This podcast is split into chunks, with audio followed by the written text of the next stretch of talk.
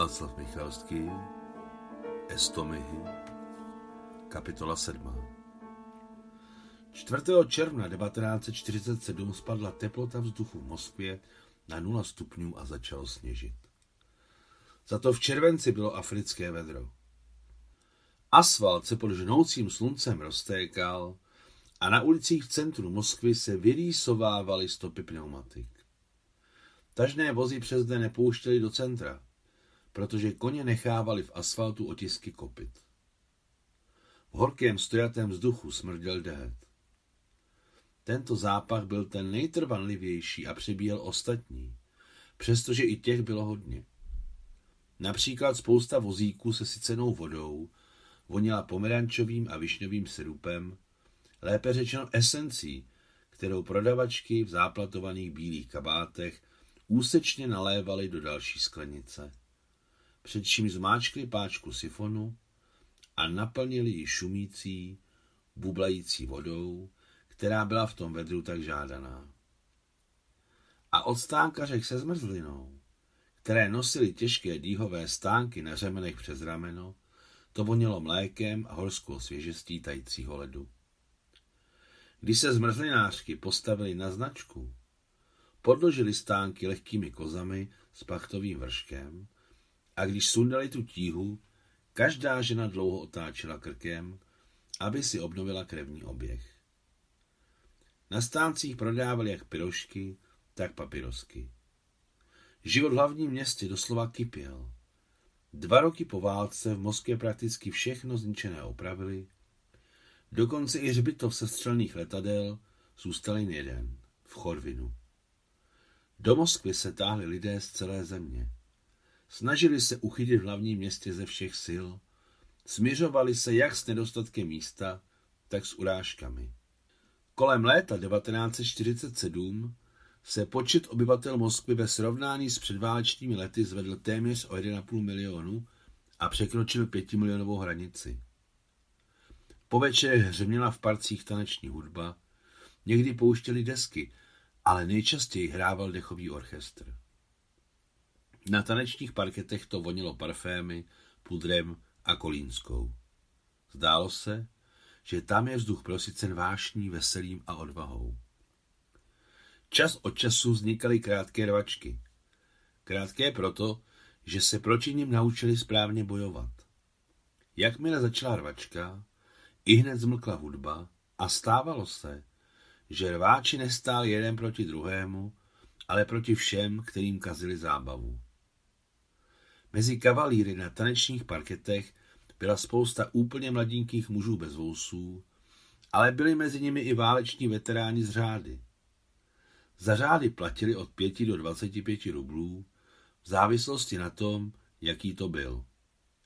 Platili i za zranění. Jako čestná vyznamenání nosili speciální nášivky. Lehce ranění měli červené, těžce ranění žluté. Nositelé řádů měli jednou ročně nárok na bezplatnou zpáteční jízdenku na vlaky a parníky do libovolného místa v zemi a tramvaje měli bezplatné celý rok. V oběhu byly ještě červené třicítky, bankovky, které si pamatovali všichni, kteří měli něco dočinění s penězi před prosincovou reformou roku 1947.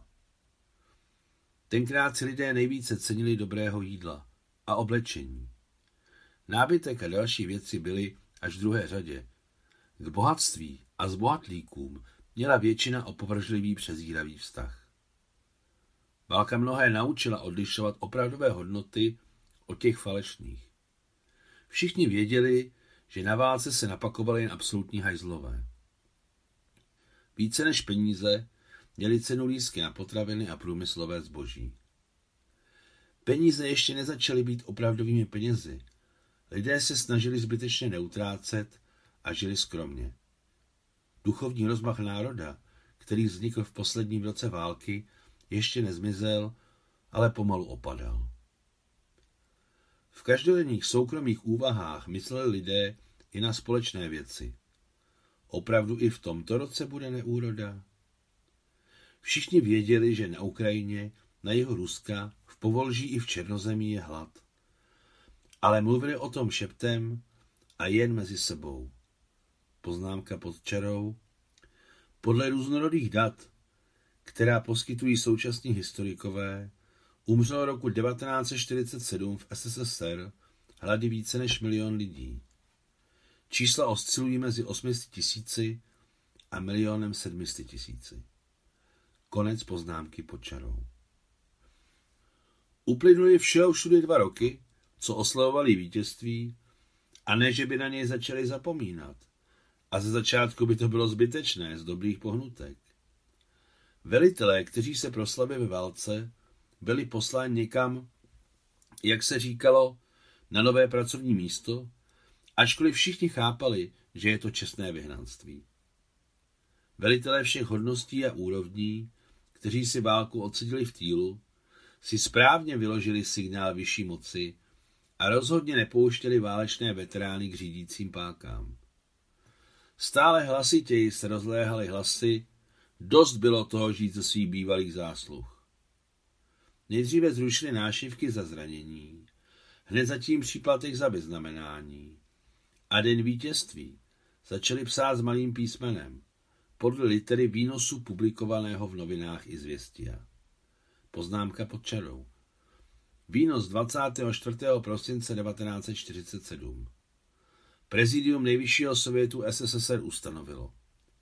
Mění se výnos prezidia Nejvyššího sovětu SSSR z 8. května 1945 a 9. květen, svátek vítězství nad Německem, bude považován za pracovní den.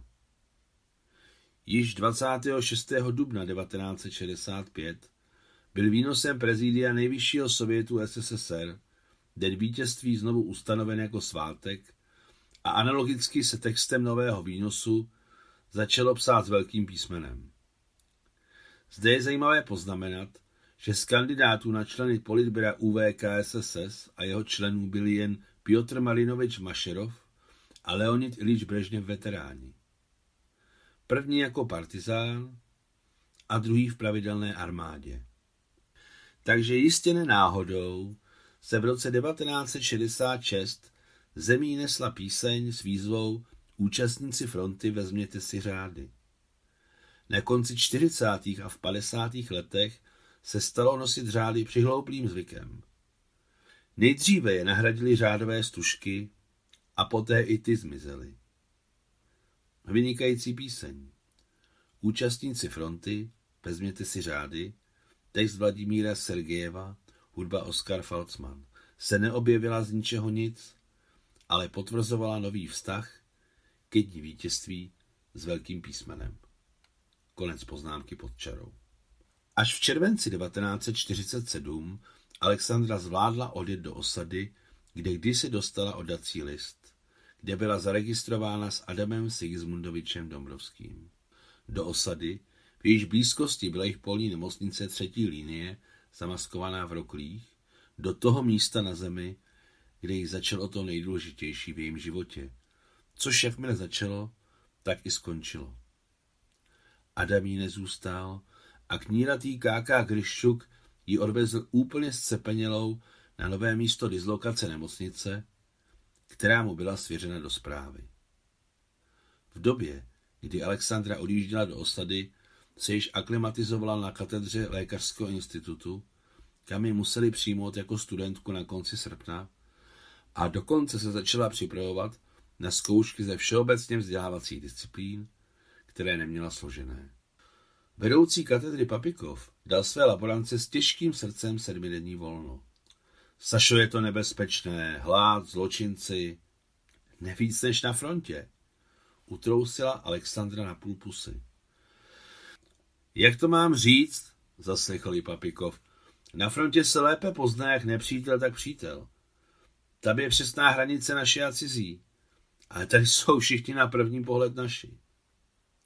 Znalý Herakle Solomonovič ji od cesty neodrazoval, ale jen ji vybavil čokoládami, suchary, čajem, sekaným cukrem a americkým sušeným mlékem v malých kostičkách. Dávám ti všechno lehké, to nepřijde na zmar a dodá ti to sílu.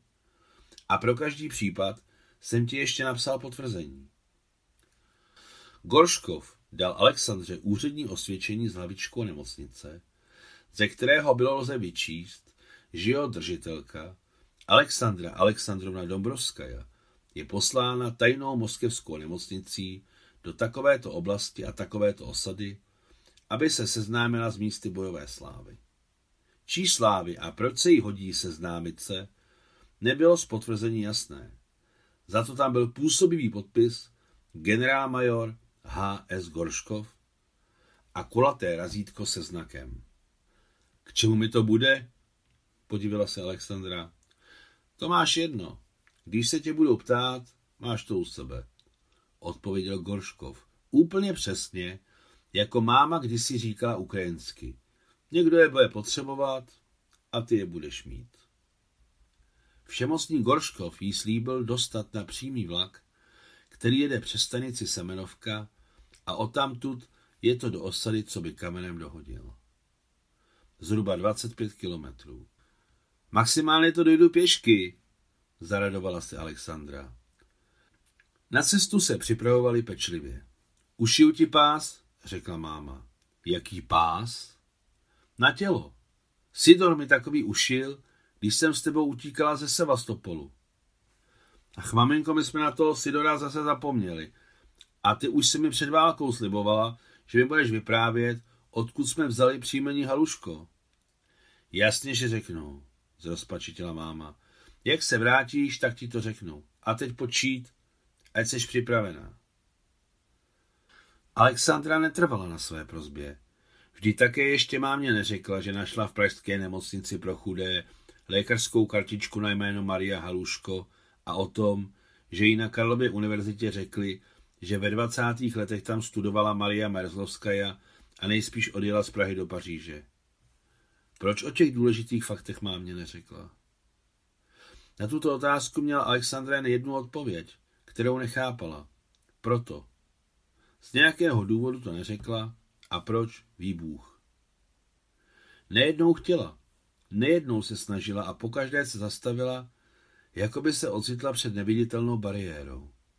Ospravedlňujíc se tím, že nechce mámu předčasně znepokojovat. A co se musí stát? Na co vlastně čeká? Těžko se objasňuje neobjasnitelné. Příliš věřila, že Mariu najde, věřila tomu z celého srdce a tu víru nechtěla zaplašit. Teď, když máma náhodně promluvila o Sidouru Haluškovi, Alexandra se zamyslela, jak se vrátím z výletu, máma mi to řekne. A já jí to taky řeknu. Okno ve stropě jejich bytu bylo dávno zanesené prachem ale Alexandra ho úmyslně nečistila. Skrz prach slunce tolik nepálilo a dokonce i během velmi horkých dní bylo v jejich prostorné místnosti s dřevěnou a tlustou bednou u dveří, která už nebyla modrá jako dřív, a krémovou trubkou parního topení, která vedla přímo z kotelny, naprosto komfortně. Anna Karpovna ušila dceři nátělní pás se třemi knoflíčky. Byl široký, s několika kapsičkami a velkými kapsami, do kterých se vešlo všechno možné. Pod širokými šaty tyto kapsy nebyly do očí. Lehce se to nosí, usmála se máma, spokojená se svou prací. Během války samozřejmě Anna Karpovna silně sešla. Rysy tváře jí zhrubly a zaostřily se. Vlasy zešedivěly takřka po celé hlavě a ne na spáncích, jak to měla než odjela Sašenka na frontu. Ale máminy hnědé, mírně šikmé, světlé oči zářily jako dřív. Děkuji, maminko. Alexandra se naklonila nad mámu, která seděla na taburetce a políbila ji na šedivý spánek. Nejdříve Alexandra myslela, že pojede v uniformě z řády, ale pak se s mámou rozhodli, že bude lepší jet v nenápadném civilu a především nezapomenout si vzít mámin prošívaný kabát, který byl starý, ale teplý. Přes den je vedro, ale v noci bývá lezavo, hlavně kránu. A co bude na cestě, se nedá předvídat. Všechny mámy mají jako první starost dítě nakrmit a zahřát, i když už je velké.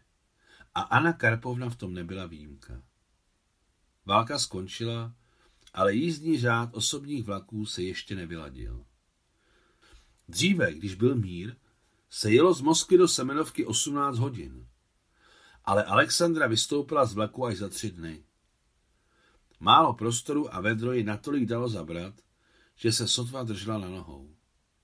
Tak to vypadalo, než vyšla z prasnutí nabitého vagónu, naplněného velmi těžkými zmáhajícími zápachy špinavého oblečení, potu, tabákové spáleniny a všeho možného, co patří k lidem vynuceně nadspaným do krabice ze dřeva a železa na kolech a ještě ve vedru za něčího ohlušujícího chrápání, kejhání zlodějů, hrajících karty a nářku dětí, které nemohly v tomto vedru a smradu usnout. Bože, jak se zdá krásné stát na zemi. Vidět nebe nad hlavou v péřových obláčcích, dýchat i jen zápach pražců napuštěných smůlou, ale přeci jen volný vzduch. Je tak příjemné vidět kousek od sebe přízemní budovu stanice s křivě visícím nápisem Semenovka, vyvedený modrou barvou na rezavém plechu. To si to nemohou pověsit rovně? Podrážděně se zamyslela Alexandra. Proč v těch Čechách visí všechno rovně a u nás je všechno šejdrem? Stanice byla malinká, vlak tam stál všeho všude tři minuty a když dal výpravčí znamení a souprava odjela, blízkajíc nárazníky, ťukajíc na spodní koleji blízkajícími se obvody ocelových kol, Alexandra si dodala odvahy ještě víc. Je téměř cíli. 25 kilometrů je nic, maximálně to dojde pěšky. No může jít pěšky, ale může se jí zeptat.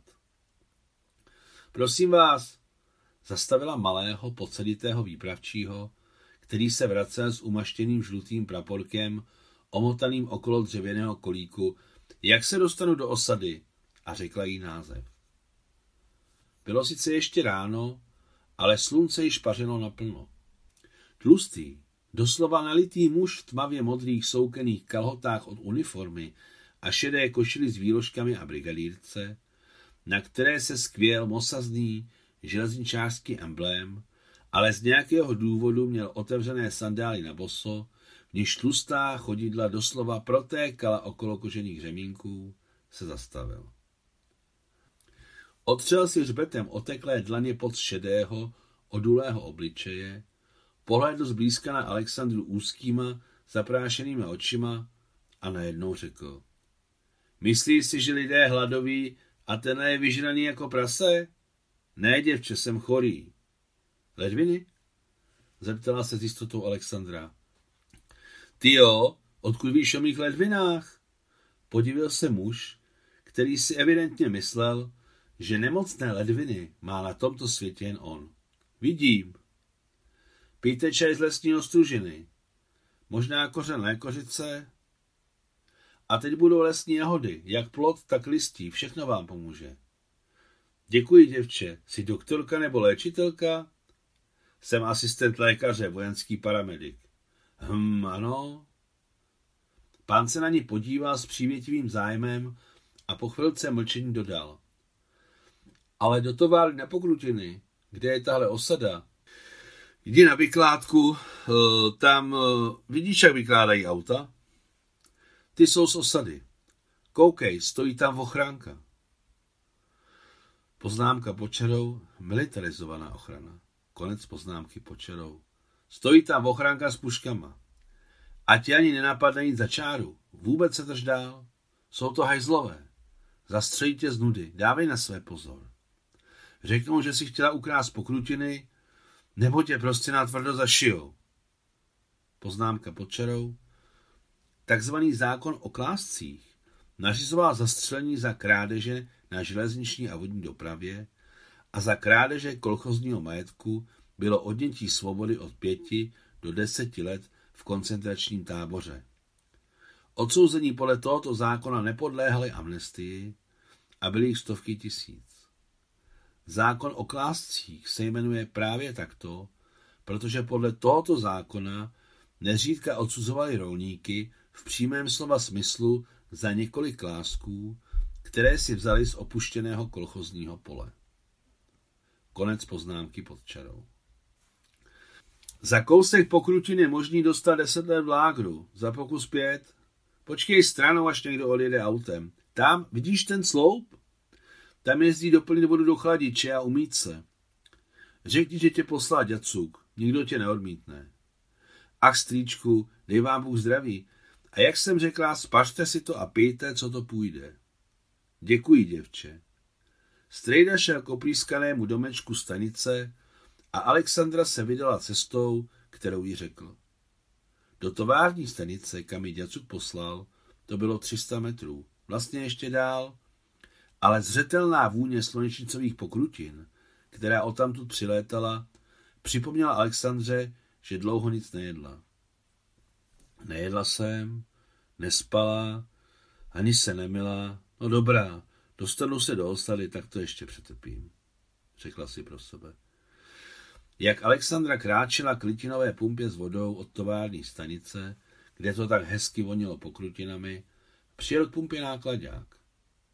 Z kabiny vylezl urostlý mladý muž, sundal si košily a aniž si všiml blížící se Alexandry, začal jednou rukou pumpovat a druhou se mít. Bože, jak mu Alexandra začala závidět. Když přišla k pumpě, odvážně sundala mužovu ruku zpátky. Míj se oběma rukama. Mladík se napřímil a stál před Alexandrou v celé své kráse. Byl to vysoký, kosnatý mladík, jeho šedé oči, které svítily na slunci, se dívaly na neznámou sice s určitým údivem, ale klidně. Dobrý dík, pumpuj. Alexandra začala pumpovat z hloubky vodu, která na slunci jiskřila, a mladík se radostně mil, nabírá vodu do spojených dlaní. Poslá mě děcuk, vezměš mě do továrny na pokrutiny? A máš peníze? Nerovnává je se, zeptal se mladík. Alexandra pustila páku pumpy, otočila se k mladíkovi zády a sáhla do záňadří. Hej, to není potřeba. Chytili za rameno. To je jenom blbnu z vedra, sedej, jedem. Alexandra vystoupila na vysoké stupátku kabiny a sedla si na koženkovou sedačku. Nějakou dobu jeli mlčky. Když řidič přibržďoval, vítr zanášel do kabiny sladký zápach slunečnicových pokrutin. Hezky ti to tu voní. Hezky. Ale pokrutin zůstalo, co by se za nahed vešlo. Továrna fakticky nepracuje. Hlad? Neúroda? Říká se to. Ale podle mne to jsou všechno bláboli. Semečky na zatkly, to je celý krám. A kdo je to Semečkin? Cože? Řidič se na ní podíval, jako by spadla z měsíce. Semečkin je ředitel. Na něm všechno stálo jak v továrně, tak v osadě. Mnej mýho tátu zachránil před basou a pak mě udělal řidičem. Akorát jsme se s tátou vrátili z fronty. Ty jsi byl na frontě? Jak jestli jsem byl? Co si myslíš? Byli jsme s tačkou jednoho batalionu v rozvědce čtyři roky. Fronta? Zeptala se trhaně Alexandra. Co? Ptám se na jaké frontě. A čtvrtý ukrajinský. Velitel? No Petrov. Správně, generál Petrov. A kde jsi byl začátkem května 44. Útočil jsem na horu Sapun. Sedmého na večer jsme ji dobili. Našich padlo no hrůza. Ano, byla to blbost, čelný útok, řekla ostře Alexandra. Čelný, potvrdil mladík. Sedmého jste dobili horu Sapun a devátého se můj batalion přeplavil přes severní zátoku a obsadil přístav. Mariňáci dobili přístav na fricovských rakvích. U nás si o tom všichni povídali. Ty, co to žvaníš? To byli mariňáci. Alexandra podala řidiči ruku a představila se. Asistent vojenského lékaře útočného batalionu námořní pěchoty Alexandra Dombrovskaja. Cože ty? Vzal opatrně jí dlaň do své tlapy a chvilku ji podržel. Mladší seržant Piotr Gorunov. On dokonce pustil volant a skoro stěl ze silnice. Hej, potřebuji ještě dojet do osady, zasmála se Alexandra. Slunce jim svítilo dozad po směru jízdy nákladňáku, v kabině bylo chladno, Příjemný vítr ovýval jejich úplně mladé obličeje bývalých frontových vojáků. A proč nejsou osetá pole? zeptala se Alexandra. Nebylo je čím osít. Všechno obilí, dokonce i osivo, odvezli z kolchozních sípek, ale i lidem všechno oni sebrali. Naši se krmí pokrutinami, to je paráda, ale jiní chcípají hlady. Předsedy kolchozů zavřeli. Měli jsme v osadě mužika, ten se vyznal. Nejlepší předseda v rajonu. Měl jednu nohu a stejně ho sebrali. Sebrali se Semečkinem najednou a ještě poznámka pod čarou. V roce 1946 bylo po celé zemi uvězněno přes 10 tisíc předsedů kolchozů za lajdáctví a měkost a jednoduše řečeno proto, že svým kolchozníkům nebrali úplně všechno. Hladomor období 1946 až 1947 být nemusel. SSSR disponoval zásobami obilí, které byly schopny kompenzovat sucho roku 1946, ale za prvé pokračoval export obilí kvůli politickým cílům, například jen do Francie bylo vyvezeno přes půl milionu tun prvotřídního obilí, včetně osiva, a za druhé tisíce tun obilí bylo zničeno z důvodu lajdácké ochrany. Oficiálně nebyly žádné chyby vlády nikdy přiznány. Vše se svádělo na škodlivou činnost bezděčných elementů, to je z hlady otékajících lidí, kterým se sbíraly poslední drobky. Konec poznámky pod čarou. Reči mi to neříkej, přerušil ho Alexandra. Říkej, neříkej, je to jedno. Síla láme slámu, je to hloupá vláda, utlačuje národ. Hej, zvolni, co když jsem práskáč? Jsem rozvědčík, mám oko jako ostříž. Ty nejsi práskáč, ty jsi mariňák. A proč k nám jedeš? Na matriku. Potřebuji informaci o jednom člověku. A, informace, to je dobré. Když nebudeš mít kde přenocovat, přijď k nám s tatíkem. Klidně přijď. Máme prázdný dům, máma se sestrou umřeli, my ti neoblížíme, neboj. Já bych si vás rovnala. No ty jsi fakt marňák, zasmál se Piotr. My jsme Gorjunovovi. Každý ti ukáže náš dům. Děkuji, třeba přijdu. Brzdi, vypadá to, že jsme tady. Nezblázněna ses. Tady jsou rokle, ale do osady to jsou ještě čtyři kilometry. Vím, že tu jsou rokle. Tady stále ve 42. moje nemocnice. Chci se podívat. Nemůžu dlouho čekat, mám ještě jednu fůru. Nemusíš čekat. Jeď, dojdu pěšky. Přijď, kdyby něco. Křikl, odjížděje Piotr a jeho auto s vysokými sajtami vyrazilo k osadě, nechávají za sebou lehká oblaka prachu. To jsou oni. Hromady stromů podél roklí zarostlých plevelem a napravo pole to samé, kde byla s Adamem tak neuvěřitelně šťastná.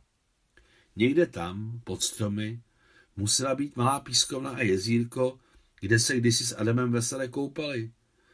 Bože, jak se jí teď chtělo se vykoupat. Byla od špíny z cesty tak ulepená a odporná sama sobě. Je, to je stejná pískovná jezírko. I mužky se motají nad vodou jako před pěti lety. A tamhle je tak křivá bříza, po kterou jsme s Adamem seděli. V mém životě je všechno jinak, ale tady se nezměnilo nic. Jako by to zatuhlo. A okolo není živá duše. Byl bych hřích se nevykoupat. Alexandra se svlékla do naha, se zvláštním potěšením si sundala nevelký pás s kapsami plnými zásob. Čokoláda od Herakla Solomonoviče tála dokonce i skrz obal a kapsy, ve kterých byla, změnily barvu na tmavohnědou a na alexandřiných bocích prostupovaly duhové, zřejmě sladké skvrny. Vody v jezírku bylo nad kolena. Alexandra do ní vešla s rozkoší a hezky pomalu. Nejdříve si sedla a potom i napůl lehla, opírajíc se rukama o čistý, krupicovitý písek. Mídlo neměla a tak brala písek do hrsti a umývala si tělo. Po mnoha letech si někde přečetla, že přesně takhle se mí pískem beduíni na Sahaře, dokonce je bez vody, jen pískem. Velmi se jí chtělo umít si hlavu, ale bála se, že si pak nebude moci dobře rozčesat vlasy ale stejně neodolala. Rozpletla si cop obtočený okolo hlavy a ponořila si ji. Voda byla měkká a rozpuštěné vlasy se krásně promily.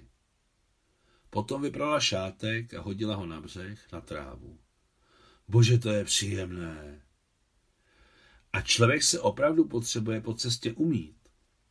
Potom Alexandra ještě dlouho ležela ve vodě, bezstarostně se dívala na odrazy křivé břízy, keřů a javorů.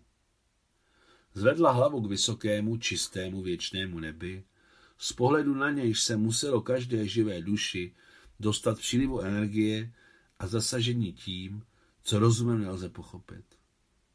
To je pro ní nejdůležitější místo na celé zemi.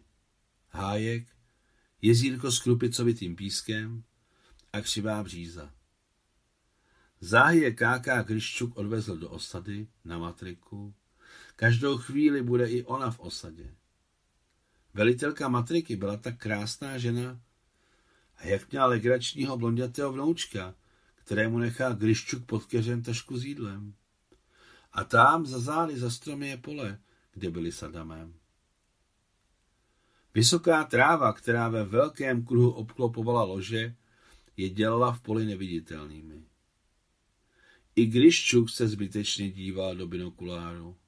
Hledal je, aby poslal Adama do armádního štábu a kdyby je tenkrát našel a poslal by ho tam, asi by teď byl naživu a sní. V jejich travním ráji bylo tak dobře, že se nechtělo odejít. Sluníčko hřálo, vysoký, silný plevel a trávy stály po stěnách číše, kterou si vyšlapali. Vonavý vzduch uvnitř jejich útočiště se tak prohřál, že si oni, mladí, vášniví a naplnění životními silami a touhami, užívali na vrchu svého oblečení tak, jak přišli na svět.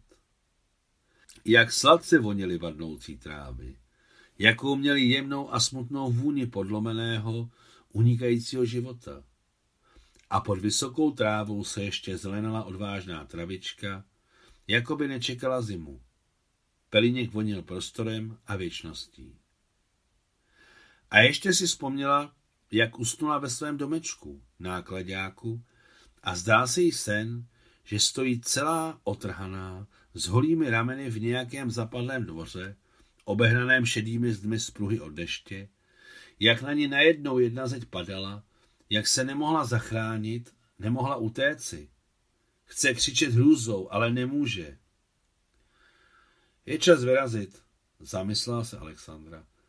Teď uvidím rokle, ten proklatý kráter, na jehož krajích byly tenkrát přilepené naše fotografie, a pak do osady k velitelce matriky, která si bude všechno pamatovat. Brzy mi to bude vyprávět. Alexandra se zvedla z vody, vyždímala si vlasy a vydala se na břeh porostlý husími nožičkami. Poté se dlouho a pomalu česala. Vlasy se výborně umyly a vůbec je to skvělé si umít po tak dlouhé cestě. Oblékla si všechno čisté. Dokonce i šedé, lněné, i když nevyžehlené, nicméně takové lehké, chladící, ještě předválečné šaty se brzy vyvěsí. Bylo jen škoda, že nátělný pás zůstal špinavý, ale s tím se nic nenadělá. Po cestě od jezírka šla ke křivé bříze a něžně objela oběma rukama. Březový kmen byl nakloněný téměř paralelně se zemí. Na břízu očividně nejel tank nebo tahač. Nalomila se, spadla, ale udržela se kořeny v zemi a začala růst ne nahoru, jako všechny její sousedky, ale do strany. Rána rychle napuchla, udělal se jí hlíznatý výrůstek a břízda si žila po svém. A ty jsi pokřtěná? zeptal se Adam. Sašenka rozevřela vojenský kabátec s čistým límečkem a na odhalených klíčních kostech, které se ostře odlišovaly od opáleného, větrem ošlehaného krku, se na bílé kůži zableskl tenký stříbrný řetízek. Sašenka vytáhla část řetízku, ukrytého mezi prsy sevřenými pod prsenkou a políbila ho. Adam také políbil její plochý, lehonký křížek a poté jí rozepnul ještě několik kovových knoflíků na jím vojenském kabátci a něžně, citlivě, ale s jistotou začal líbat její panenské prasy, které ještě nikdy nepoznali mužskou něhu. Všechno jí plulo před očima a zatajil se jí dech. Ale najednou se zlomila břízka, na které seděli. Alexandra se udržela na nohou a Adam upadl na bok. Podala mu ruku a pomohla vstát. Byla to samozřejmě stejná břízka, jen o hodně tlustší. Dávno si přivykla na svou vadu a nerostla nahoru, ale bokem. Když Alexandra pohladila hrubou kůru rodné břízy, pomazla jí hrbolaté výstupky, rozloučila se s ní a pokračovala dál, tamhle se stalo to nejhorší. Hned poznala ten kráter od bomby, ve kterém evidentně Adam zahynul.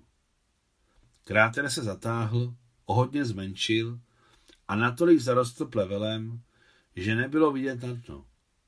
Alexandra si klekla, políbila zem na jeho okraji a velmi tiše poprosila pána Boha.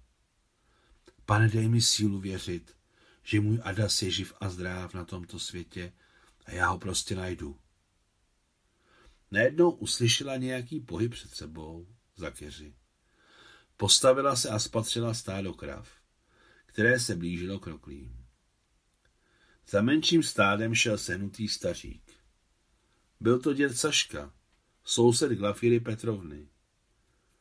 Právě on se krav ujal, když Adam odešel dělat asistenta lékaře. Krávy byly pohublé, ale čisté a na pohled spokojené. Když Alexandra přišla ke stádu, bez povelu se zastavili a dívali se na ní, jako by chtěli říci něco velmi důležitého. Pohladila krávu, která byla u ní, po plochém plišovém čele a tej olízla na pozdrav ruku svým hrubým jazykem. A jak se dívala na Alexandru svýma smutnýma a všechápajícíma očima. Dobrý den, řekla Alexandra staříkovi. Dojdu přímo tudy do osady. Jenom přebyl cojku, je teď mělká. My jsme došli a ty taky dojdeš. Stařík se pozorně podíval na Alexandru a dodal. Je vidět, že jsi dobrý člověk, moje krávy tak každého nevítají. Dí, děvče, s Bohem. Dobrácky mávnul malou tmavou rukou. Děkuji, strýčku, moc děkuji. A vydala se přes pole k říčce, přebrodila tmavou sojku a odtam tuto už do osady bylo, co by kamenem dohodil.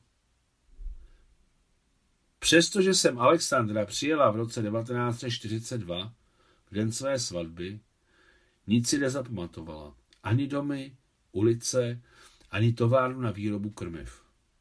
V paměti utkila jen tvář náčelnice matriky a jeho blondětého vnoučka s loupajícíma se odstávajícíma ušima a loupajícím se růžovým nosem. S vnoučkem bylo spojené to nejdůležitější. Vždyť přinesl krabičku s kulatým razítkem, které ze zákona potvrzovalo, že Adam a Alexandra jsou manželé. Na jedné straně ulice byla zeď z bílých silikátových cihel s ostatým drátem na vrcholu, která se zdála nekonečná. Spoza zdi se táhla nasládlá vůně slunečnicových pokrutin. Na místech, kam Alexandra neviděla, něco občas odfukovalo, zvonilo a rozléhaly se především ženské hlasy, mužské byly mnohem vzácnější. Tak toto je jejich slavná továrna na výrobu krmiv, zamyslela se Alexandra. Je obrovská, byla tu i za války a já jsem si ji nevšimla. Na ulici není ani noha, zajímavé. Kdyby se tu aspoň objevila nějaká babička, které by se šlo zeptat, kde je matrika. Asi se všichni schovali před sluncem, které tak pálí. Ale víc v těchto místech bývá suchověj. Vítr jehož název mluví sám za sebe. Naštěstí teď nefouká. Když došla k vysoké, železné, na zeleno nabarvené bráně, zastavila se v naději, že z vrátnice vyjde strážný, ale ten se na ní jen tupě dívá skrz zaprášené sklo malého okénka. Je to divné, ale na celý život si zapamatovala tuhle smutnou, výraznou tvář za dávno nemitým sklem. Budku ze silikátových cihel, ve které ten stejda seděl a kousek plotu za budkou, na jehož vrcholu se táhl osnatý drát, kterého, když se dotknete, rozpadne se, ale je lidem pro výstrahu.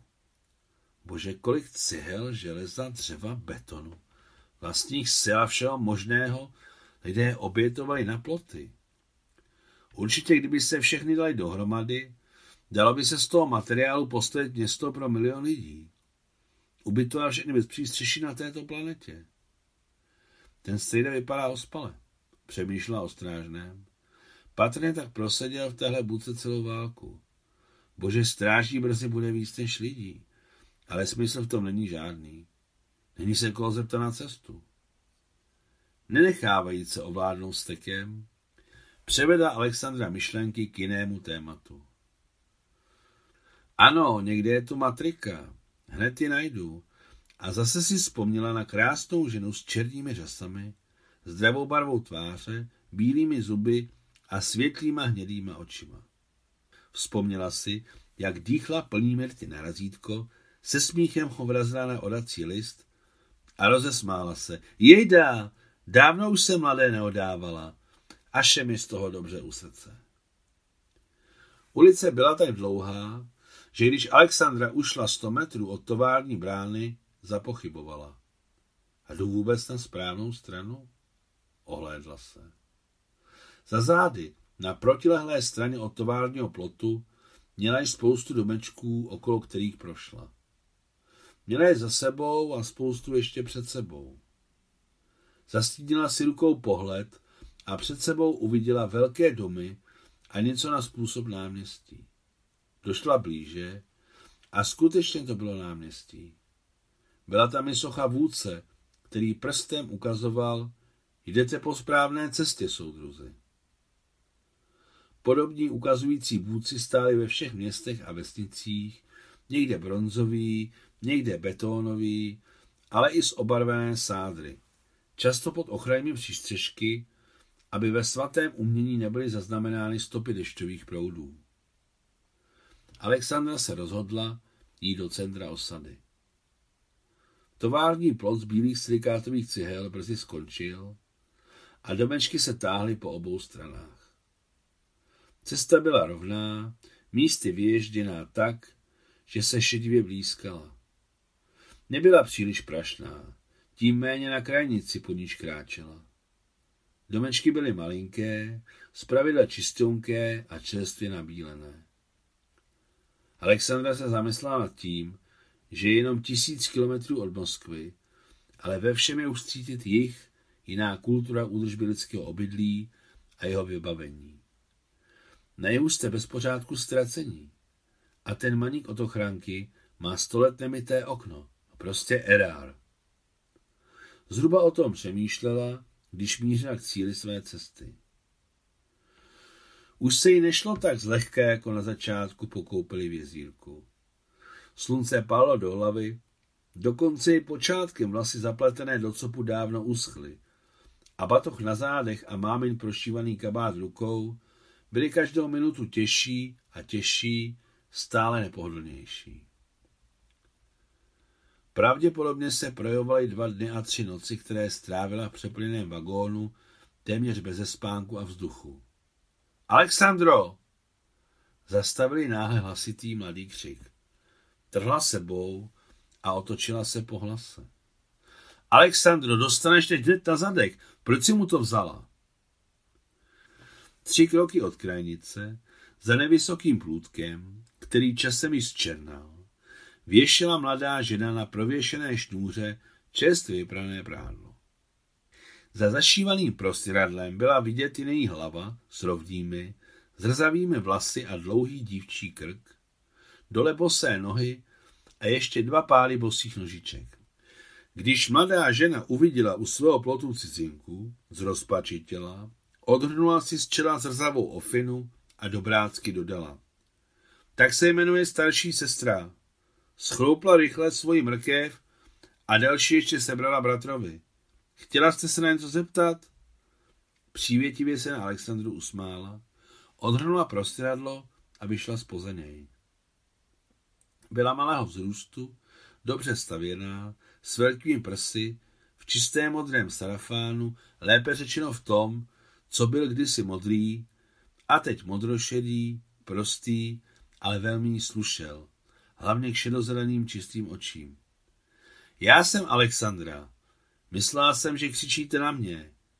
Ne, na vaši jmenovkyni, zasmála se hospodyně. Hej, vylez! A odhrnula spodní okraj vlhkého prostradla. Vylez! A v tu chvíli se zašívaným prostradlem objevili nahatí chlapeček a holčička.